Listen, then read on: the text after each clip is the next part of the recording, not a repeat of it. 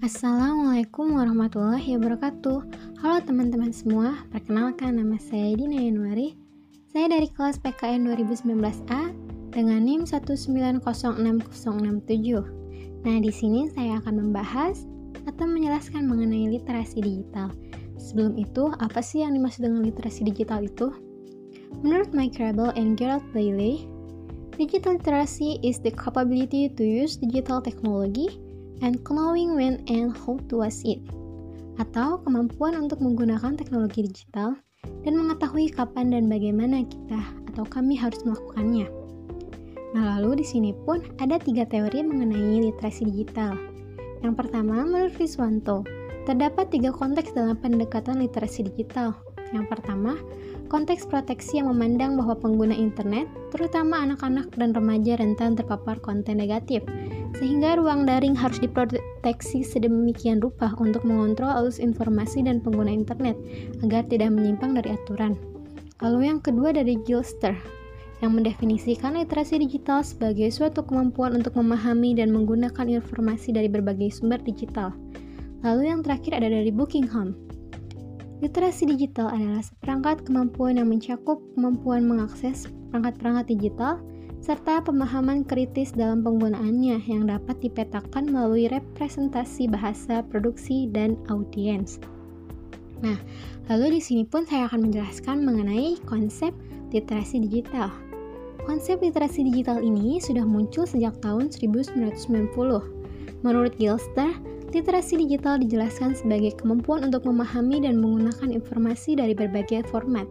Gilster menjelaskan, bahwa konsep literasi bukan hanya mengenai kemampuan untuk membaca saja, melainkan membaca dengan makna dan mengerti.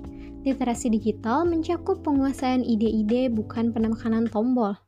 Jadi, Gilser lebih menekankan pada proses berpikir kritis ketika berhadapan dengan media digital daripada kompetensi teknis sebagai keterampilan inti dalam literasi digital serta menekankan evaluasi kritis dari apa yang ditemukan melalui media digital daripada keterampilan teknis yang diperlukan untuk mengakses media digital tersebut. Nah, lalu di sini saya akan menjelaskan mengenai isu atau permasalahan dalam literasi digital ini. Rendahnya pemahaman literasi digital melahirkan serangkaian dampak negatif mulai dari menjamurnya hoax, pornografi, penyalahgunaan konten private, hingga penyebaran terorisme atau radikalisme di ranah maya. Berdasarkan laporan Bank Dunia, tingkat buta huruf fungsional Indonesia adalah 55% dari keseluruhan penduduk. Buta huruf fungsional bukan berarti tidak mulai kata atau tidak bisa membaca, namun kurang bisa memahami informasi yang dicerna, atau tidak bisa menjelaskan ulang hal-hal yang tadinya dibaca. Buta huruf fungsional juga menjadikan pelajar di Indonesia tidak mampu memenuhi tuntutan pasar kerja karena ketidakfungsionalannya. Informasi yang dielhap tidak mampu dipraktekkan pada realitas lapangan. Jika buta huruf fungsional saja masih subur di kalangan masyarakat Indonesia, wajar hoax menyebar dengan mudah. Masyarakat gampang percaya pada informasi palsu karena literasi sederhana saja masih rendah. Apalagi mengharapkan literasi digital yang kompleks. Sebagaimana yang dijelaskan oleh Sugiono, literasi digital bukan hanya kemampuan penggunaan teknologi, tapi juga meliputi kemampuan menganalisis, berpikir kritis, sampai dengan kontrol dari penggunaan internet yang adiktif. Lalu, apa sih solusi yang bisa kita ambil dari isu dan permasalahan tersebut? Solusi sederhananya, namun tentu tidak mudah untuk diimplementasikannya, yaitu meningkatkan literasi baca yang kritis di masyarakat. Tentu saja hal tersebut bisa dimulai dari lingkup paling kecil yaitu keluarga dan juga sekolah.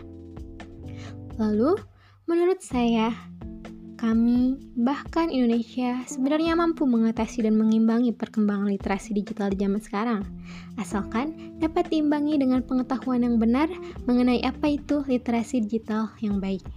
Mungkin cukup sekian pembahasan yang bisa saya berikan. Mohon maaf bila salah-salah kata. Saya Dina Yanuari, pamit undur diri. Wassalamualaikum warahmatullahi wabarakatuh. Terima kasih semuanya.